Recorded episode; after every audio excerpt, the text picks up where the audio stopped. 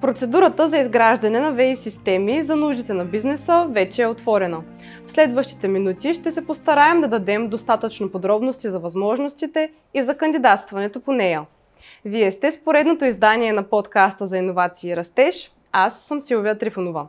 При мен е един от основните експерти на главна дирекция Европейски фондове за конкурентоспособност, които се занимават с програмирането и обявяването на мерките – господин Росен Драганов. Здравейте, приятно ми е, че сте с нас днес. Здравейте и на мен ми е много приятно. Благодаря за поканата, Силвия. Радвам се да участвам в подкаста за иновации и растеж. В предишните ни епизоди вече открехнахме вратата за тази процедура, а ако сте пропуснали да ги гледате, може да ги намерите в линковете в описанието и да се абонирате за каналите ни в YouTube и Facebook. Господин Драганов, какви възможности дава процедурата за изграждане на възобновяеми енергийни източници? Мярката е много интересна и предоставя възможност на предприятията да изградат това, което забелязваме, че им е най-необходимо, т.е. фотоволтаична система за произвеждане на електрическа енергия от слънце и батерии, в които да съхраняват произведената електрическа енергия. Само тези възобновяеми енергийни източници ли могат да се използват и влизат в изграждането на тази процедура или може и други? По процедурата са допустими само фотоволтаични системи, тъй като направения предварителен анализ показва, че фирмите имат най-голяма нужда от тях и съответно тяхната ефективност е най-голяма. Кои предприятия могат да кандидатстват за тази мярка? По мярката са допустими почти всички предприятия, като трябва да кажем, че акцента на плана за възстановяване и развитие, както и другите мерки, които Министерство на иновациите и растежа управлява, акцент са малките и средните предприятия. Тук по тази мярка допускаме и предприятия, които са малко по-голями и те са такива а, по броя на своите служители. А, по-конкретно допустими са малки предприятия с средна капитализация и такива само с средна капитализация. А държавните предприятия могат ли да участват също? По тази мярка няма да могат да кандидатстват държавни предприятия не считаме, че те имат, как да кажа, силна необходимост от такава подкрепа. Освен това има и няколко други сектори, които а, са ограничени и предприятията, които извършват дейност, основната си економическа дейност в тези сектори няма да бъдат допустими. Такива са, например, финансовите предприятия, предприятията от селското, горското и рибното стопанство, но това са много малка част от всички предприятия. Като цяло сме се постарали и мярката е отворена за голям кръг от предприятия, да не кажа за почти всички. Какви са дейностите по програмата, които могат да извършат предприятията? Тук в мярката сме използвали една иновация и сме ограничили дейностите само до една, но тя е много важна. А това е именно изграждане на фотоволтаичните системи и батериите, които да съхраняват енергия от тях. Тоест, ако искам за моето предприятие да си направя ветрогенератор, например, няма да имам тази възможност. Да, точно така. Значи по процедурата е допустима само тази дейност и тя е за изграждане на фотоволтични системи и съответно прилежащите батерии. Останалите съоръжения, които използват ВИ енергия, не са допустими по процедурата. Тук една лека вметка можем да добавим, че анализа показва, че 97 от процента от предприятията се насочат именно към фотоволтични системи и това е основната причина, поради която сме се насочили ние към подкрепа на този вид ВИ съоръжения. Според вас каква е причината точно към този сектор да са се насочили фирмите? Насочването към фотоволтичните системи е породено от голямата им ефективност и мога да кажа и от поради спецификата и климатичните особености на територията ни, която знаеме, че има голямо слънцегреене. Прави впечатление, че а, средногодишната произвеждана енергия от фотоволтечна система надхвърля 1300 кВт часа годишно, което, който показател расте и дава много добри резултати. Останалите ветрогенератори, различни съоръжения за затопляне на вода дават по-малко резултати и съответно предприятията много по-слабо ги търсят. Да кажем до 3-5%. Споменахте за тази батерия, която заедно с фотоволтаиците трябва да се изгради. Бихте ли ни разказали малко повече за нея и за това най-вече как може да се използва събраната енергия? А, това трябва да кажем, че е основен компонент и м- фундамента на процедурата. Анализа, който направихме предварителен, показва, че предприятията разбират ефективността на фотоволтаичните системи и съответно инвестират и самостоятелно в тях. Вече имаме голям брой такива съоръжения с подобен мащаб, какъвто ние искаме да постигнем чрез тази процедура. Затова с тази мярка именно се опитваме да насочиме вниманието и да привлечем интереса на предприятията към батериите, които са много съществен елемент, но до момента подценяван в България. Батерията позволява събирането на енергия през деня или съответно през по-топли дни и използването й, разбира се, в по-кратък период от предприятията, когато има пикове, пиково използване на електроенергия, когато има повече смени на работа, може би тези две групи предприятия ще получат по-голяма гъвкавост и ще могат по-рационално да използват електрическата енергия, получена през фотоволтаичните системи. Много силно се надяваме, че по този начин ще обърнем тази тенденция и в България ще бъдат налични повече а, съоръжения за съхранение батерии. Тук един малко по-интересен въпрос ми възникна. А, с тази събрана енергия, например, бих ли могла да си заредя електрически автомобил или колелото си? И има ли специално регламентирани нужди, за които да се използва тази енергия?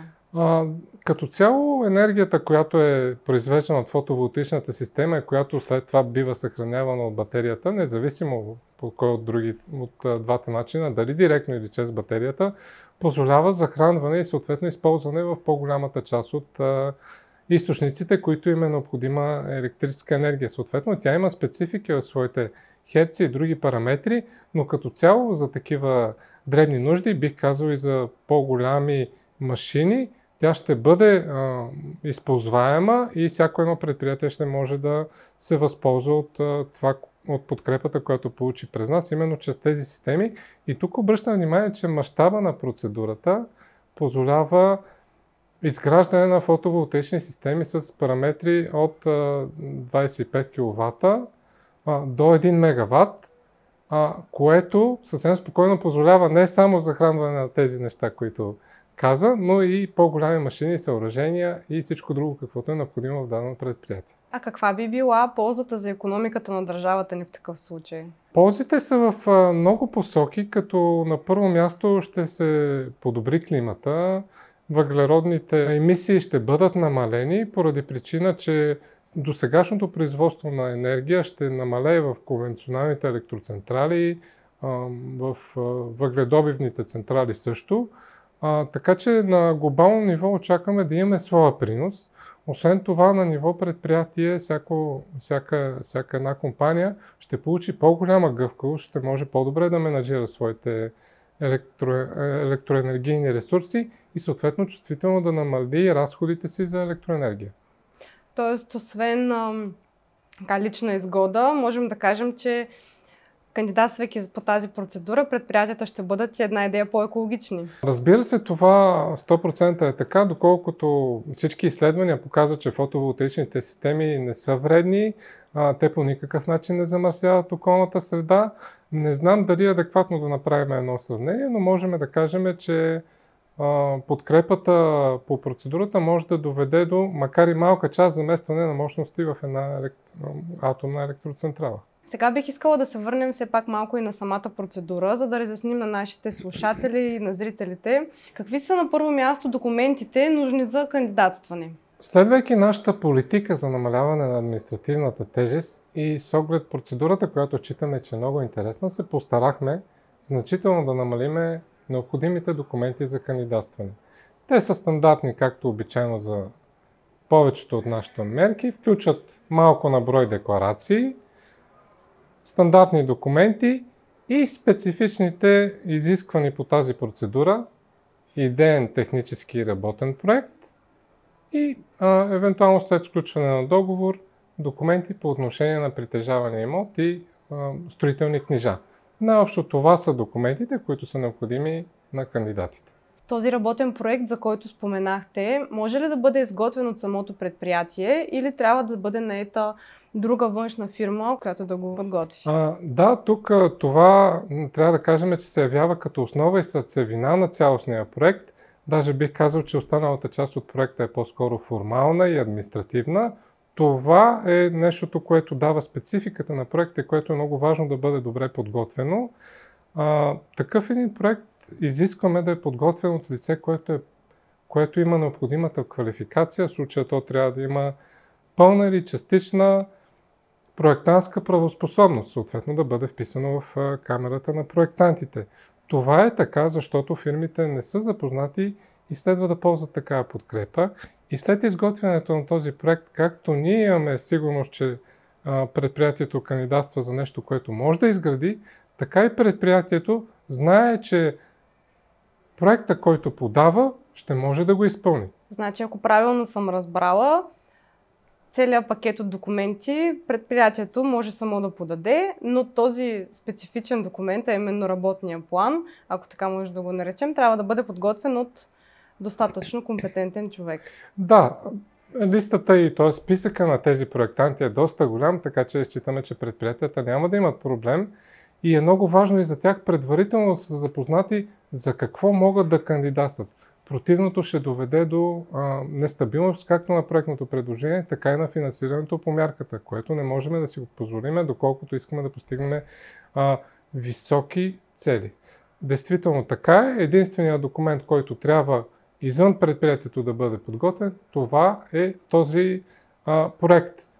Тук правя едно уточнение. След сключването на договор ще трябва да бъдат доказани наличието на собственост, въвеждане в експлоатация, и други строителни документи, но на етап кандидатстване това са документите. Повече информация може да намерите на сайта на Министерството на иновациите и растежа, както и във всички социални мрежи. Добре, господин Драганов, сега ми се иска да обърнем все пак и малко повече внимание на бюджета. Бихте ли споменали какъв е той и относно съфинансирането на фирмите? Да, действително винаги финансирането е важен елемент във всяка една мярка. А, тук, след направени така, с оглед значимостта на процедурата, отделихме значителен ресурс в рамките на възможностите по плана за възстановяване и той е в обем на 200 милиона лева, с което се надяваме така значително да подобриме и съдействаме за изграждането на все още повече фотоволтични системи и съответно батерии към тях.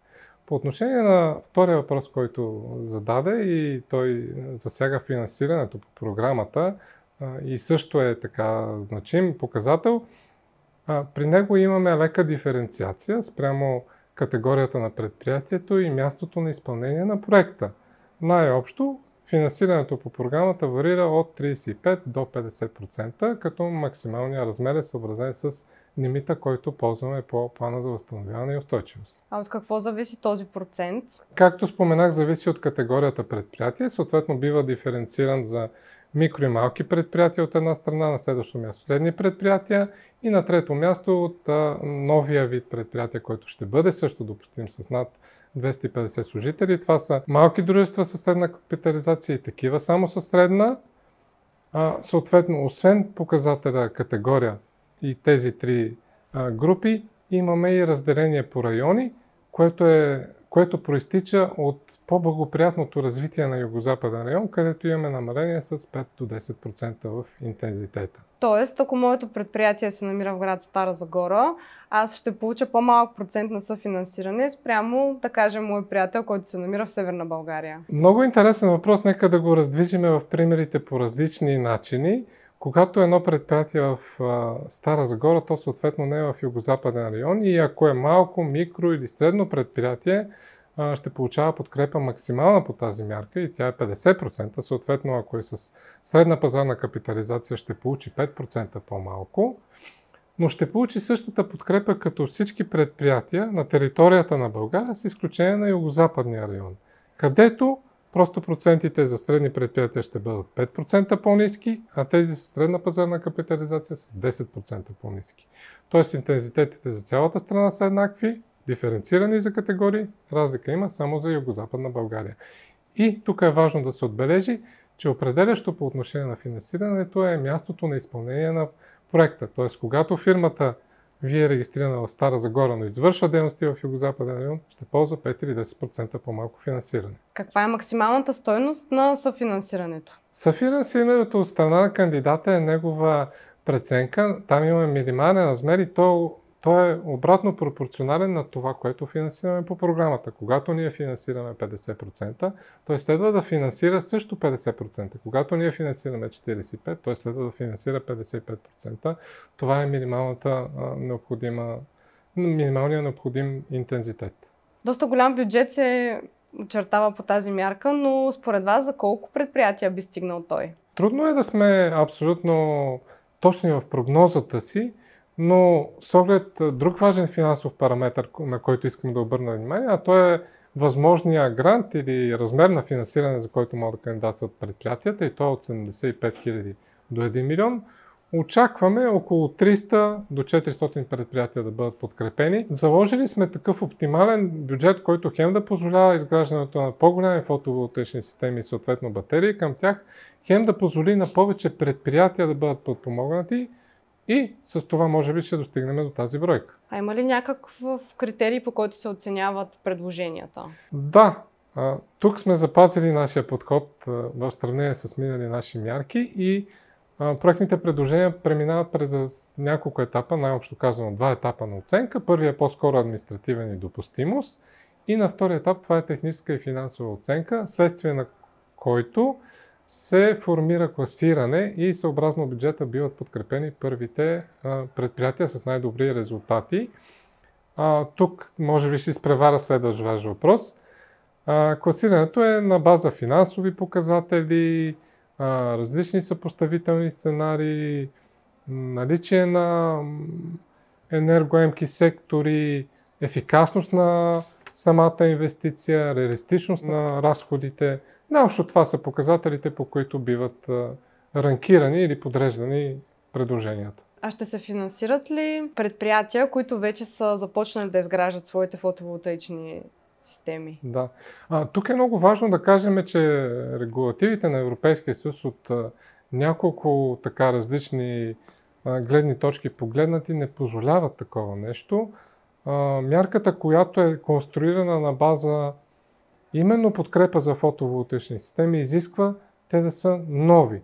Тоест по, по мярката няма да може да бъде подкрепено както до изграждането на фотоволтични системи, така и монтирането на допълнителни съоръжения към тези фотоволтични системи, които вече са изградени, подмяната на дадени елементи, друго надграждане.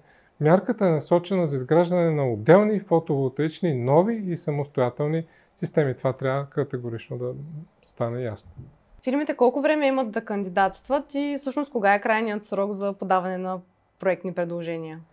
Отчитайки известната специфика и може би особеност на процедурата и необходимостта от подготовка на а, това, за което говорихме, идейния, работния, техническия проект, което изисква комуникация с такъв проектант, който да има права за това, който изисква срещи, който изисква специално да бъде разгледан имота, неговия наклон, неговата поставеност прямо Слънцето, неговото изложение, южно-северно – Планираме по тази мярка, за разлика от другите ни мерки, срока за кандидатстване да бъде по-голям. Три месеца, което е протегната ръка към бизнеса. А къде могат да кандидатстват фирмите? Бихте ли споменали все пак на нашите слушатели, на заинтересованите, кое е мястото, на което да подадат предложенията Да, разбира се, работиме усилено към намаляване на административната тежест и Министерството като а, такова отдавна е изградило и наложило ползването на информационен портал ИСУН 2020 се казва. В него може да бъде